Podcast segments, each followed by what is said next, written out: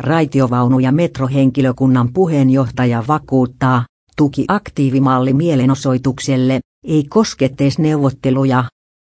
Raitiovaunu- ja metrohenkilökunnan yhdistyksen puheenjohtajan Pertti Müllerin mukaan perjantain työnseisaus on puhtaasti tukitoimi työttömien aktiivimallia vastustavalle mielenosoitukselle.